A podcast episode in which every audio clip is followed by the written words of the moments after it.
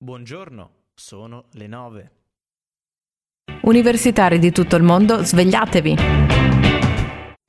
Buona giornata con universitari di tutto il mondo, svegliatevi, andiamo a leggere quelle che sono le prime pagine dei quotidiani a nostra disposizione. Chiaramente si parte con eh, il Corriere della Sera, Banca Italia l'incarico a Visco. Gentiloni indica il suo nome nonostante il no di Renzi, durerà sei anni. Ehm, sulla notizia, pagina 2, il Fatto Quotidiano titola Sberla di Gentiloni a Renzi, Visco confermato a Banca Italia. A una settimana dalla sgangherata mozione del PD che sfiduciava il governatore, il Premier manda, manda la sua indicazione per il rinnovo al Consiglio di via nazionale. Altra notizia di giornata è eh, quanto accaduto ieri in Parlamento, cioè in Senato. Sì, definitivo alla nuova legge elettorale e a sorpresa Grasso abbandona il PD. C'è un attimo da uh, scoprire nelle prossime ore, nei prossimi giorni, perché uh, questa scelta da parte del Presidente del Senato.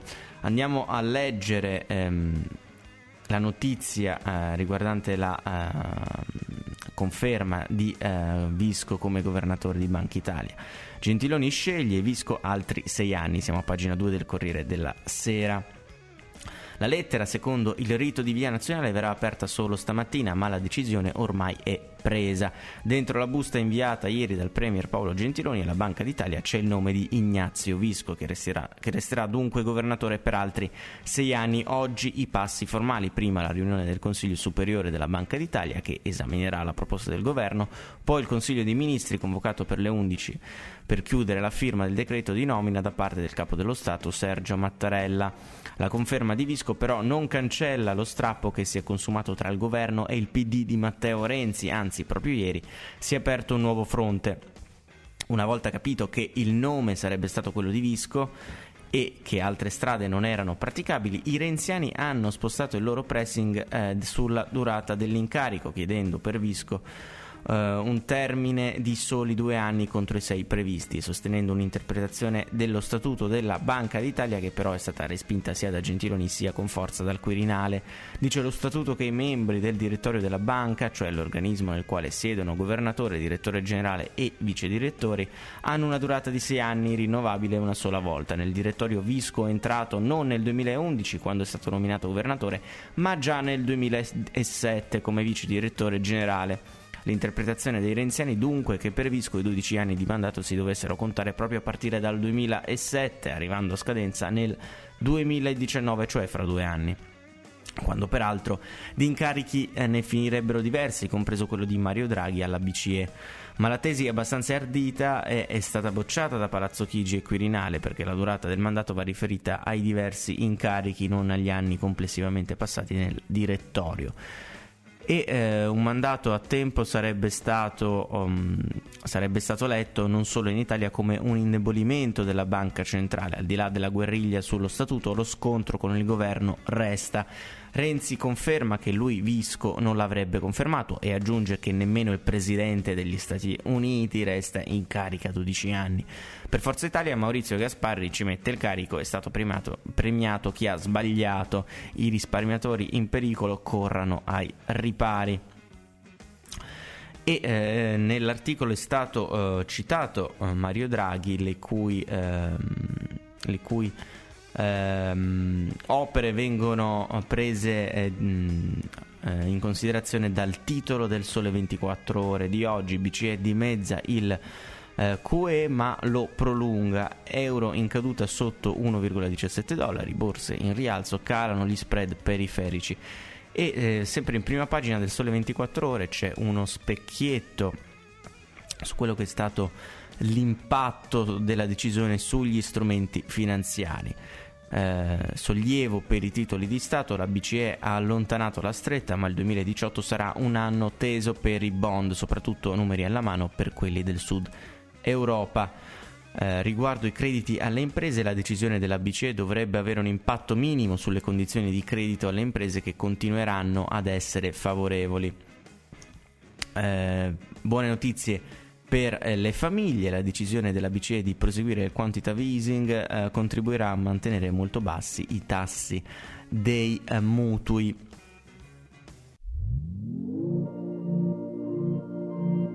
Fear written on your face like something's wrong here. Staring out the window, holding back tears. Looking for the people we both know. Where did we go?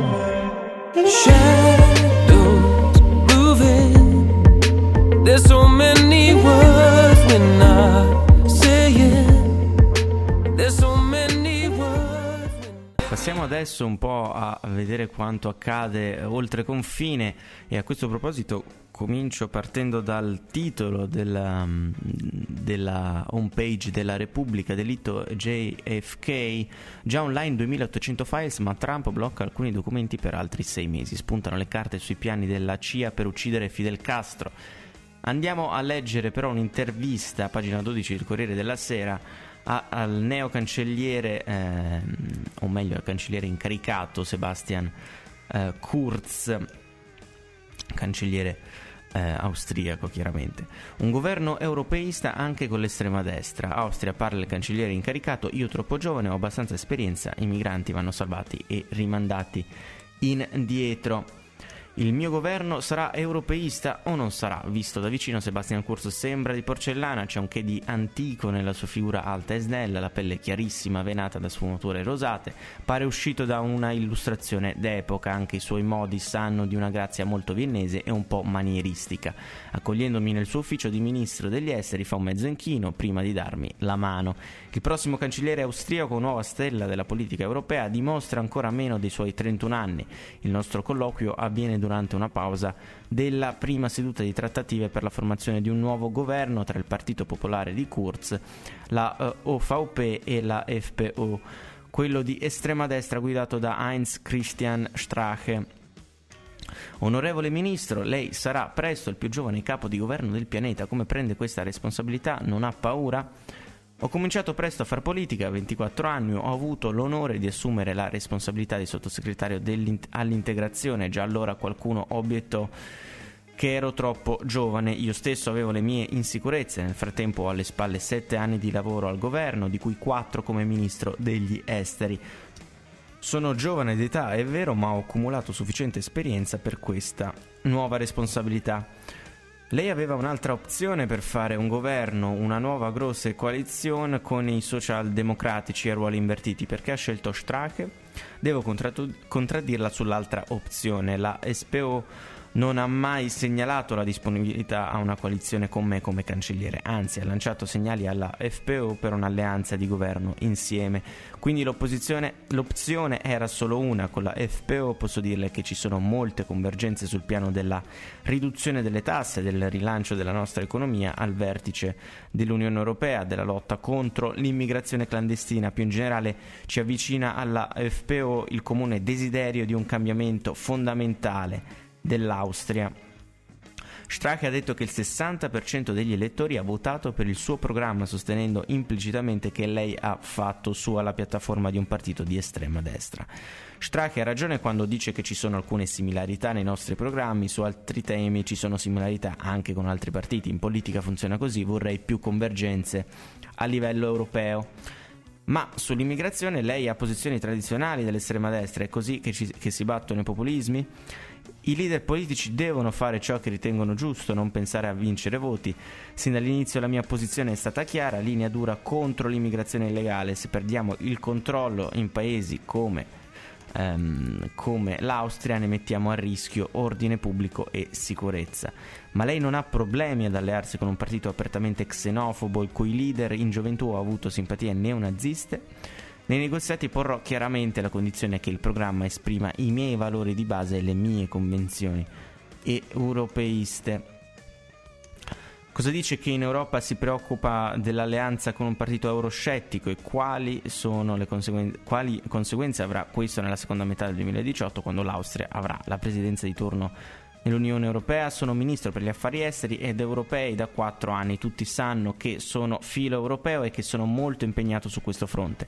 Lo sarò anche in futuro. Il mio governo sarà europeista o non sarà. Useremo il nostro semestre per dare una forte impronta per ulteriori riforme nell'Unione Europea. Una linea rossa che non potrà essere superata.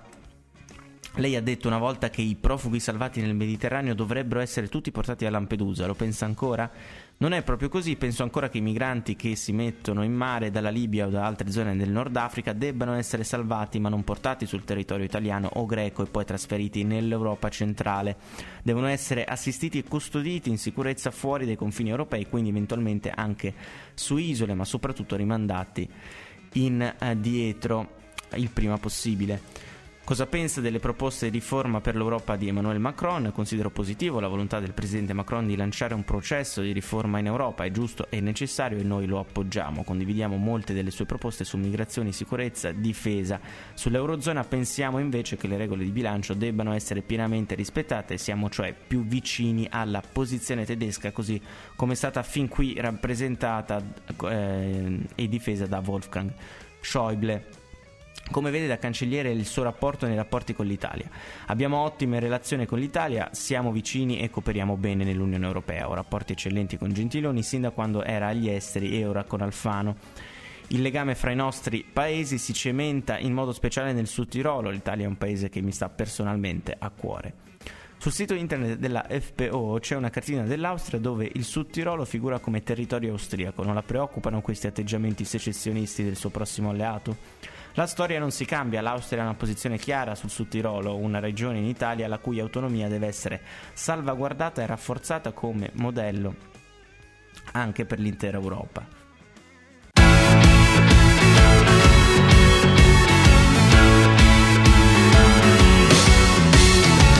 Due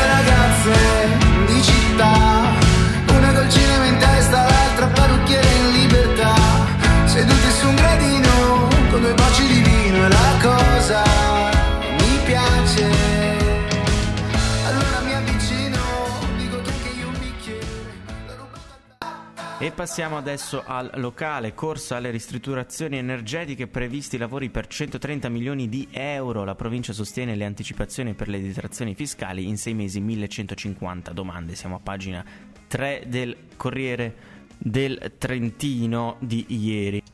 Più di mille domande per interventi potenzialmente pari a 101 milioni di euro. La misura prevista dall'assessore Carlo Daldos, lanciata per la prima volta l'anno scorso e riproposta ad aprile di quest'anno, per incentivare il risparmio energetico e sostenere le attività economiche legate all'edilizia, fa nuovamente il pieno dei consensi.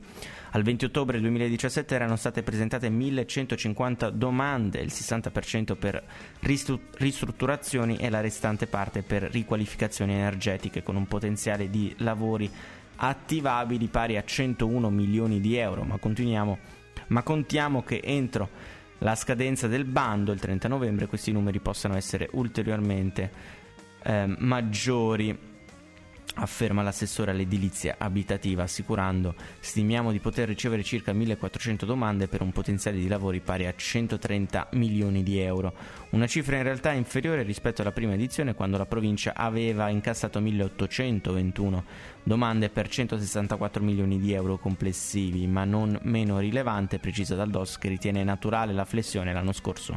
Questa misura rappresentava una novità e ha avuto un eco molto forte. I numeri ci eh, dicono comunque che facciamo bene a continuare su questa strada, ragione per cui il bando verrà riattivato anche nel 2018. La misura in pratica fa sì che Piazza Dante assuma gli oneri degli interessi derivanti dall'anticipazione delle detrazioni di imposta previste dalle disposizioni statali per le spese relative agli interventi di recupero edilizio e di riqualificazione energetica attivati da privati su abitazioni di categoria A2 e A7, comprese le pertinenze classificate come C2, C6 e C7, ovvero cantine, soffitte, magazzini, autorimesse, rimesse, scuderie, tettoie chiuse o aperte. I contributi inoltre sono ammessi anche nel caso di interventi di recupero e o di riqualificazione energetica finalizzati alla trasformazione dei fabbricati in unità immobiliari a uso abitativo. Spesa minima prevista per gli interventi 20.000 euro, con la possibilità che la domanda sia presentata non solo dal proprietario dell'abitazione ma anche dal coniuge o dal convivente more uxorio senza capacità fiscale. La detrazione fiscale statale è ammessa sul 50% delle spese sostenute in caso di interventi di ristrutturazione edilizia, con il limite massimo di detrazione pari a 48.000 euro per ciascuna unità immobiliare e del 65% in caso di riqualificazione energetica, con i limiti massimi di detrazione di 100.000, 60.000 e 30.000 euro a seconda della tipologia di intervento. Per il 2017 in particolare le risorse messe complessivamente a disposizione dalla provincia per coprire le rate di contributo sono pari a 9,5 milioni su 10 anni. Ancora da valutare quelle a bando per il 2018. Crediamo molto in questa misura che, anticipa dal DOS, incontra le indicazioni date nella legge urbanistica per il recupero degli edifici esistenti e dei centri storici. Del resto, conclude, abbiamo tre buone ragioni per investire in questa direzione. Sosteniamo chi ha l'esigenza di intervenire sugli immobili, creiamo un effetto propulsivo per le imprese edili e favoriamo un cambiamento culturale pro ambiente e pro futuro. Vedi mi sentivo strano, sai perché? Stavo pensando a te. Stavo pensando che Che figata andare al mare quando gli altri lavorano. Che figata fumare in spiaggia con i draghi che volano. Che figata non avere orari, né doveri o pensieri. Che figata tornare tardi con nessuno che chiede dov'eri.